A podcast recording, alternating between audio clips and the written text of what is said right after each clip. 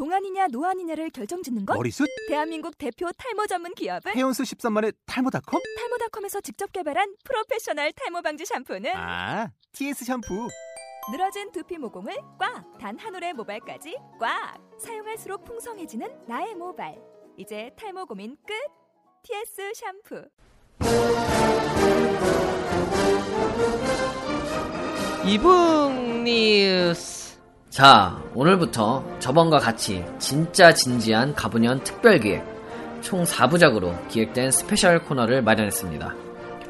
이번에는 한국출판문화산업진흥원이 주관하고 김장실 국회의원과 문화체육관광부에서 주최한 이번 토론회에는 출판사, 유통사, 도서관, 그리고 저작권위원회 등에서 총 11분의 전문가들이 한자리에 모여 공공도서관을 중심으로 전자출판 활성화를 위한 토론회를 가졌습니다.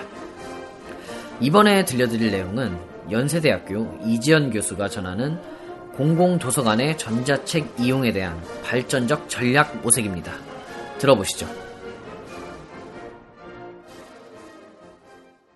아, 오늘 진행을 맡은 저는 지금 소개를 받았습니다만 한국전자출판학회 회장을 맡고 있습니다. 그리고 세명대학교에서 전자책 전공 주임과 미디어 창작학과 아, 학과장을 맡고 있는 김기태 교수입니다. 제가 일부러 왜 저에 대한 소개를 강조해서 드렸냐 하면은 전자책이 대학에서도 이렇게 가르쳐지고 또 공부하는 사람들이 있습니다만 여전히 업계나 다른 이제 아, 관심 분야에서 멀어져 있기 때문에 이제 강조를 드린 거고요. 자, 아, 저는 오늘 이 자리에 오면서 어, 유명한 역사학자인 E.H. 카의 명제를 생각하면서 왔습니다. E.H. 카는 역사란 과거와 현재의 끊임없는 대화다. 이렇게 갈파를 했는데요. 뭐 적절한 비유인지는 모르겠습니다만 우리 출판의 역사에 있어서 지금이야말로 격동기이고 또 과거와 현재를 대표하는 것이 종이책이라면 현재와 미래를 대표하는 것은 전자책일진데 이 종이책과 전자책이 서로 대화가 그동안 부족했다는 겁니다. 서로 친해지려고 애를 쓰지 않았다는 거죠. 그런 점에서는 도서관도 마찬가지입니다. 종이책하고는 매우 친근한 존재가 바로 우리 도서관입니다만 전자책과는 지금 가까워지고 싶어도 가까워질 수 없는 그런 여러 가지 요인을 안고 있습니다.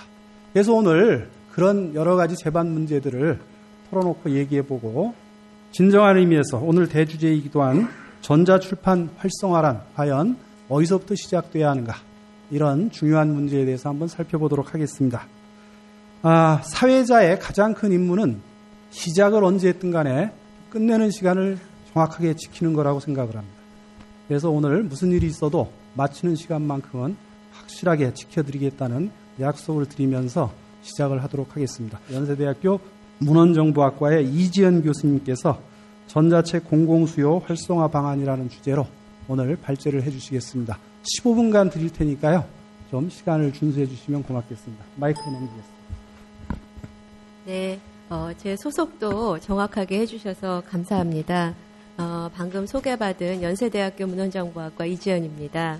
어, 오늘의 이 내용에 대한 발제를 어, 처음에 의뢰를 받으면서 사실은 우리 이제 출판도 그렇고요. 도서관 영역도 그렇고 뜨거운 감자같이 끊임없이 서로 공유하면서 때로, 때로는 평행선을 달리고 그랬던 주제였기 때문에 아, 어, 중간에서 어떤 접점을 찾을 수 있는 그래도 뭔가 새로운 하나를 드릴 수 있을까라는 고민을 하면서 오늘 발제를 준비를 했습니다. 그리고 또 어, 제가 오늘은 어, 이제 오늘 내용을 들어가기 전에 한 가지쯤 또 개인적으로 오늘과 같은 주제가 굉장히 의미가 있다라는 것을 말씀을 드리고 싶은 거는요. 굉장히 시의적절하기도 하고요.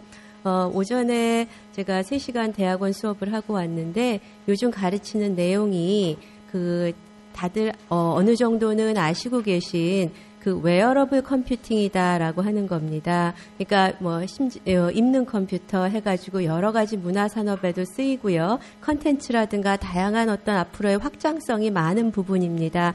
특징은 뭐냐 하면은요. 그러니까 그 기존에는 주로 우리가 이런 출판문이라든가 이런 걸 시각적으로 접했다면, 그러니까 인간의 모든 감각을 다 적용해서 이런 정보 자원이라든가 컨텐츠를 어, 받아들이게 된다라는 겁니다. 아, 그래서 그 wearable computing을 좀 한참 얘기하다 왔고요. 사실 오늘 좀 일정이 많아서 오늘 토론회 끝나고 또 이제 다음 일정은 뭐냐 하면은요. 요즘 하고 있는 연구 중에서 그 시각장애인 학교 도서관을 구축해주는 그런 사업을 같이 진행을 하고 있습니다. 물론 이제 재단이라든가 기업이 같이 참여를 해주셔서 가능한 일이기도 하지만 그 시각장애인 학교에 이런 다양한 컨텐츠를 구축을 해주고 시스템을 만들면서 그리고 또 그 안에 있는 사정을 듣다 보니까 알게 된 게 뭐냐 하면은요, 어, 실제로 물론 이제 종이 자원을 많이 보기도 하지만 오디오북 같은 건 당연하고요. 그다음에 어, 점자를 만든다라고 하더라도 그 전자화된 파일이 없는 경우가 굉장히 많기 때문에 실제로 학교 안에 있는 선생님들이 필요한 부분만큼 다 입력을 하셔서 전자 파일을 만드신 다음에 그거를 다시 점자화 시켜서 교육에 활용하신다라는 얘기를 들었습니다.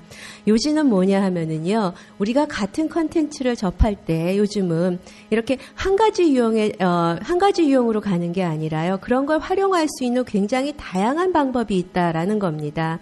그렇기 때문에 사실 은 이런 전자화된 환경에서의 우리가 전자 컨텐츠가 있다라고 하면 이 원석과 같은 raw data 이외에도 이런 것들을 재가공해서 다양한 가치를 입혀서 이용자들에게 맞춤에 이용자들이 원하는 방식으로 제공할 수 있는 활용성 측면에서 무한대로의 어떤 그 부가가치를 창출할 수 있다라는 장점도 있습니다. 그런 의미에서 이런 전자 환경에서의 자료 이용이라던가 전자책 이용은 앞으로의 대세인 것은 분명하고요. 그게 반드시 어떤 우리가 정보 사회라든가 기술이 고도화되기 뿐만은 아니라 정말로 이용자가 원하는 방식을 제공하기 위한 하나의 굉장히 중요한 초석이 될 수 있겠다라는 생각을 하면서 오늘 발제를 준비를 했습니다. 그럼 오늘 자료를 보시면서 말씀을 드리겠습니다. 제목은 첫 번째 보시는 것처럼 전자책 공공수요 활성화 방안입니다. 그리고 공공 어, 특히 공공도서관에서 이런 전자책을 이용하기 위해서 어떤 부분이 고려되어야 될 것인가에 대해서 어, 생각을 해봤습니다. 다음 페이지의 목차를 보시면은요, 어, 크게 네 가지 정도로 말씀을 드립니다. 현재 도서관에서의 전자책 현황을 말씀드리고요. 그 다음에 국내외에서의 어떤 저희가 그래도 참고할 수 있는 사례 부분을 제시를 해드릴 계획입니다. 그 앞의 어떤 현황과 사례를 어, 살펴봤을 때 제안 드릴 수 있는 이런 어떤 전자책의 어떤 활성화 방안 과 기대 효과 부분으로 진행을 하겠습니다. 어, 사쪽을 보시면은요, 도서관 전자책 소장 현황입니다. 전자책 소장 현황은 어, 소장 권수 가장 최근에 현재 국가 통계 시스템에서 볼 수 있는 2012년 기준으로 해서 지난 3년간 정도를 비교를 했고요. 어, 장서 수가 155만 권, 240만 권, 306만 권 같은 식으로 해서 꾸준히 증가를 하고 있습니다. 그래서 이런 게 증가하는 건 굉장히 고무적이지만 아직도 도서관 장서에서 차지하는 비중은 미미하다라고 말씀드릴 수 있습니다. 다음입니다. 도서관 전자자료에 있어서 그러면은 구입을 위한 재정 현황은 어떤지도 좀 보았는데요. 보시는 것처럼 어, 청, 어, 2012년 기준으로 보셨을 때 전체 공공도서관 중에 한 반이 조금 못 미치는 46% 정도가 전자자료 구입비를 예산안에 책정을 하고 있었습니다. 그리고 어, 구입비를 책정하는 도서관 수도 지속적으로 증가하고 있다라는 것을 보실 수가 있습니다. 다음입니다. 전자자료 구입비 현황 및 추세입니다. 어, 역시 전체 공, 전자 어, 전체 공공도서관에서 전자자료를 구입 하는 구입비가 2012년 기준으로 했을 때 한 40여억 원 정도가 된다라고 말씀을 드릴 수 있겠고요. 그 중에서 공공도서관 한 관당은 그러니까 1관당 전자자료 구입비는 약 1,100만 원 정도였다라고 말씀드릴 수 있습니다. 그래서 2012년 기준 전체 전, 자료 구입비 중에서 전자자료 구입비가 약 7% 정도다라는 걸 아실 수가 있습니다.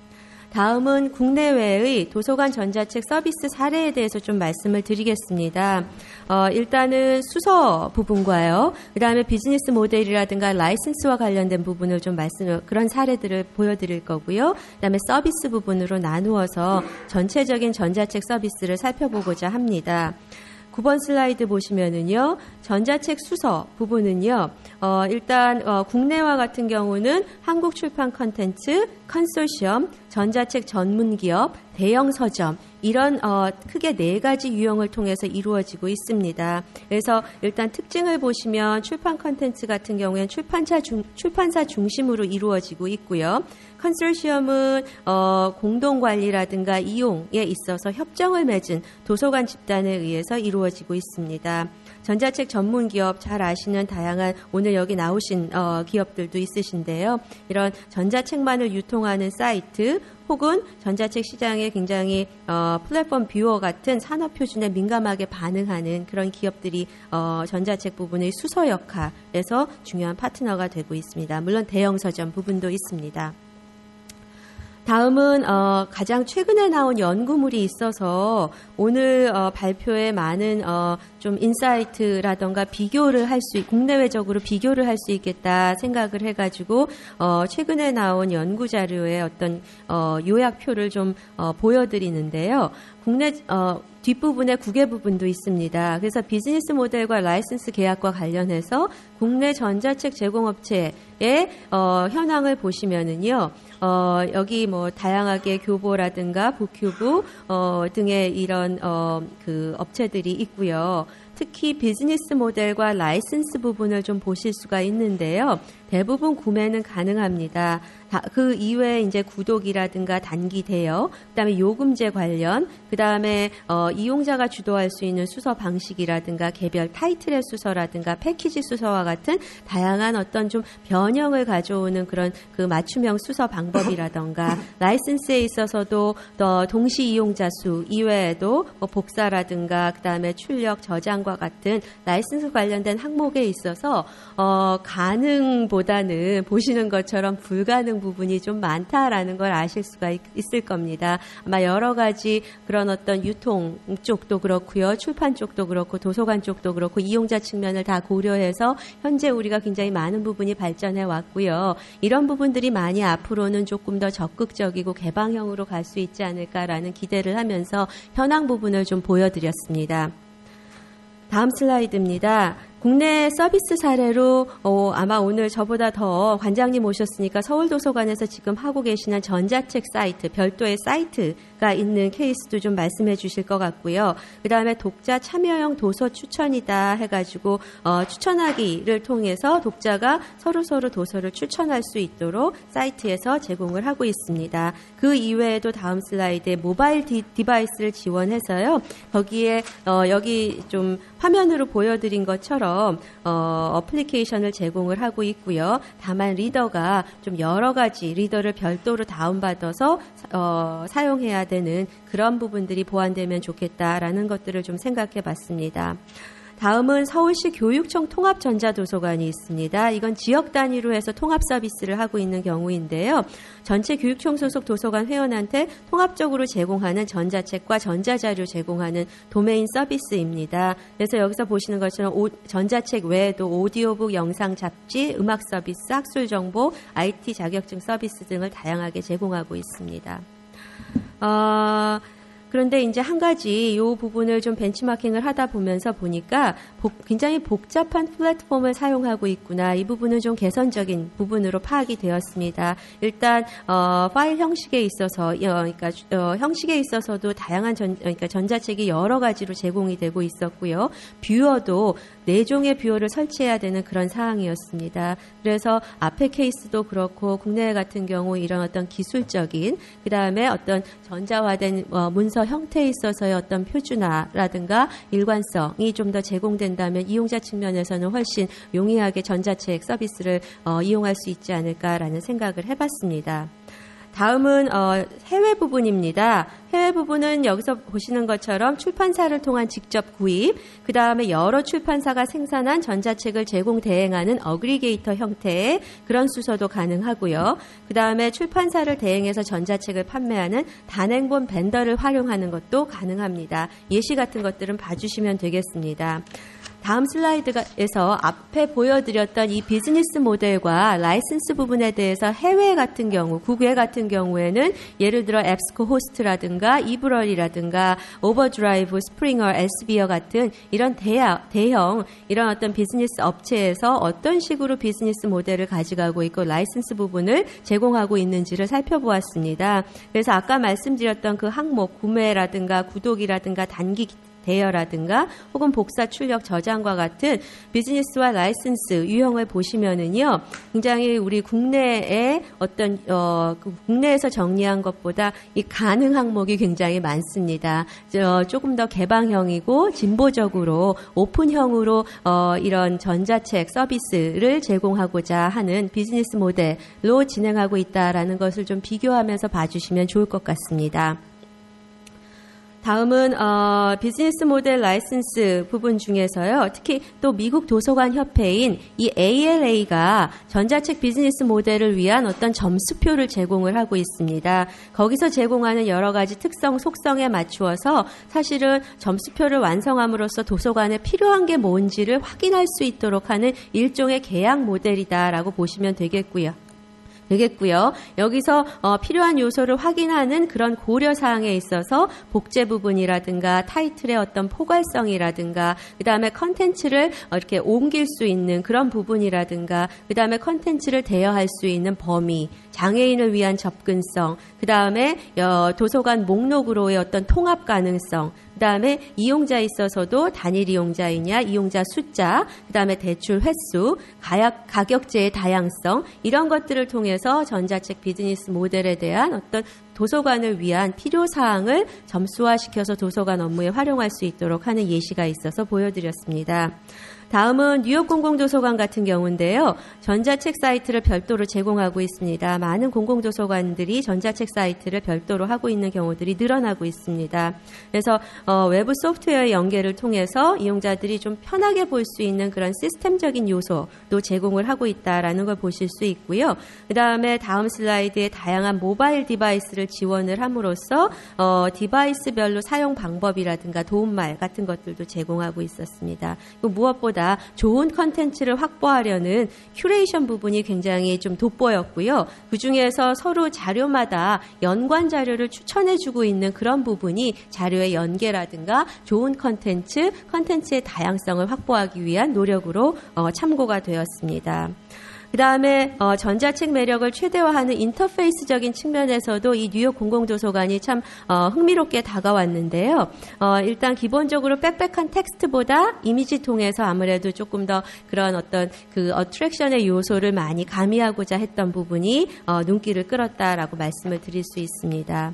다음은 영국 eBook Treasures다라고 하는 서비스입니다. 이거는 영국 내에 있는 도서관에 희귀 자료 희귀 자료를 전자책으로 제공을 하고 있는 케이스입니다. 그래서 eBook Treasure 사이트가 있고요. 모바일 device에서도 이용이 가능합니다. 특히 영국 케이스는요. 도서관이 소장한 중요한 이런 자산 같은 것들에 대한 활용성을 증대시켜 줬다라는 측면도 있고요. 또 하나는 우리가 기본적으로 생각할 때 이제 출판 시장에 있는 컨텐츠를 도서관으로 들여오는 그런 방향성을 주로 이제 전자책 서비스로 생각을 한다면 이번 사례 같은 경우에 기존에 이미 구축된 전자 컨텐츠, 어, 그러니까 도서관이 가지고 있는 컨텐츠를 전자책 시장으로 오히려 어, 그렇게 내보내는 활용하게 하는 이런 모델도 가능하다는 점을 좀 보여주는 사례다라고 말씀드릴 수가 있습니다. 이제 다음은 3번 항목으로 넘어가서요. 공, 어, 이 전자책의 어떤 공공 수요를 활성화할 수 있는 방안에 대해서 좀 생각을 해봤습니다. 그래서 어, 이런 세 가지 컨텐츠라든가 재정 기반 이용자 환경 지원이 굉장히 중요해지고요. 하나씩 말씀을 드린다면은요. 다음 슬라이드예요. 쾌적한 디지털 환경 구축이다라고 해서 일단은 이용자 입장에서는 아무래도 이용하고 싶은 그런 reader라든가 viewer 이런 시스템 서비스적인 요소가 굉장히 중요할 것이다. 해서 원문 리더라든가 전자책 검색 결과 화면에 있어서의 어떤 고려 사항들, 디지털 환경에 있어서의 보완이 지속적으로 이루어지면 좋겠고요. 그 다음에 기존 제공 서비스와 전자책의 매끄러운 연계 같은 것들도 전자책을 이용자들로 하여금 많이 노출시키고 그 다음에 많이 그런 쪽의 경험을 높여줄 수 있는 그런 어떤 방법이 될 수 있겠다라고 생각을 해봤습니다. 당연히 브라우저 호환성 같은 다음 슬라이드에서 말씀드린 그런 내용도 지원이 되어야 되겠고 있고요. 그 다음에 다양한 또한 모바일 device를 지원하는 것도 이용자를 위한 디지털 환경 구축에서 고려할 만한 사항입니다. 그래서 이런 부분들을 중심으로 해서 이용자를 위한 환경 지원을 좀 말씀을 드려봤고요.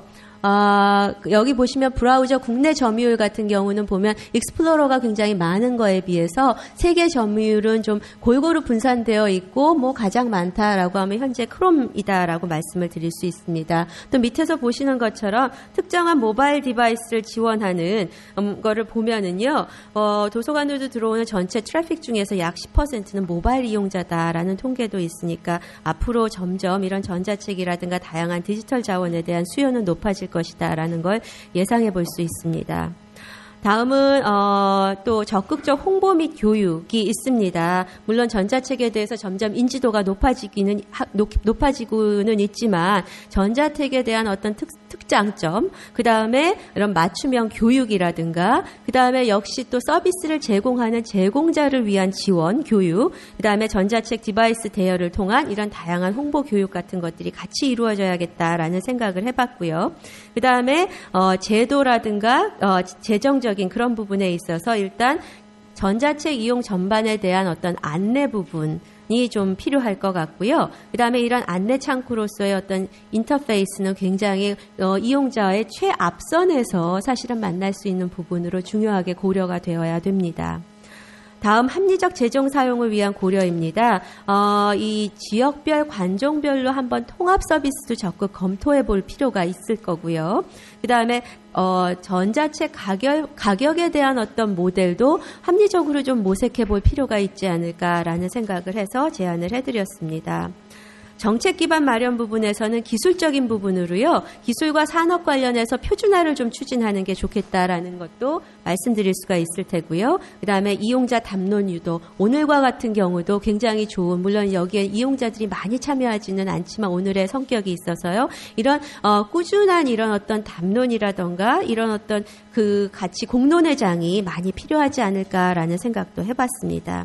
그래서 결론적으로 어, 아까 어, 잠깐 위원님께서도 말씀해 주셨죠. 아, 차관님께서도 말씀해 주셨지만 이 결국은 이 전자책 서비스 활성화다라고 하는 게 이용자, 도서관, 출판사 모두한테 좀 어, 뭐 기여할 수 있고 이로울 수 있는 이런 선순환 구조를 모색하는 게 굉장히 의미가 있고 앞으로의 방향성에서 분명히 필요하겠다라는 생각을 했습니다. 네, 마치겠습니다. 네, 고맙습니다.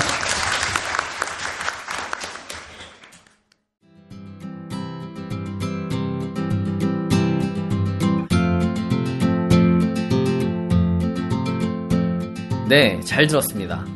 연세대학교 이지연 교수는 공공수요 활성화 방안으로 좋은 콘텐츠를 충분히 확보, 그리고 쾌적한 디지털 환경 구축, 이용자 환경 지원에 대해 강조를 하고 있습니다. 그리고 적극적인 홍보 및 교육, 그리고 합리적인 재정 사용을 위한 고려, 뭐 어떻게 보면 전자책 통합 서비스나 도서관 전자책 가격 모델 모색, 이런 것들도 필요하다고 말하고 있습니다. 오늘 방송에서는 이지연 교수의 발제를 들려드렸습니다. 다음 방송에선 위 발제를 토대로 출판사 입장에서의 의견을 민음사 장은수 대표, 대한출판협회 김영근 상무이사, 한국출판인회의 구모니카 전자출판위원장의 토론을 전해드리겠습니다. 진짜 진지한 가보년 특별기획 이상으로 마치겠습니다. 들어주신 청취자 여러분 감사합니다.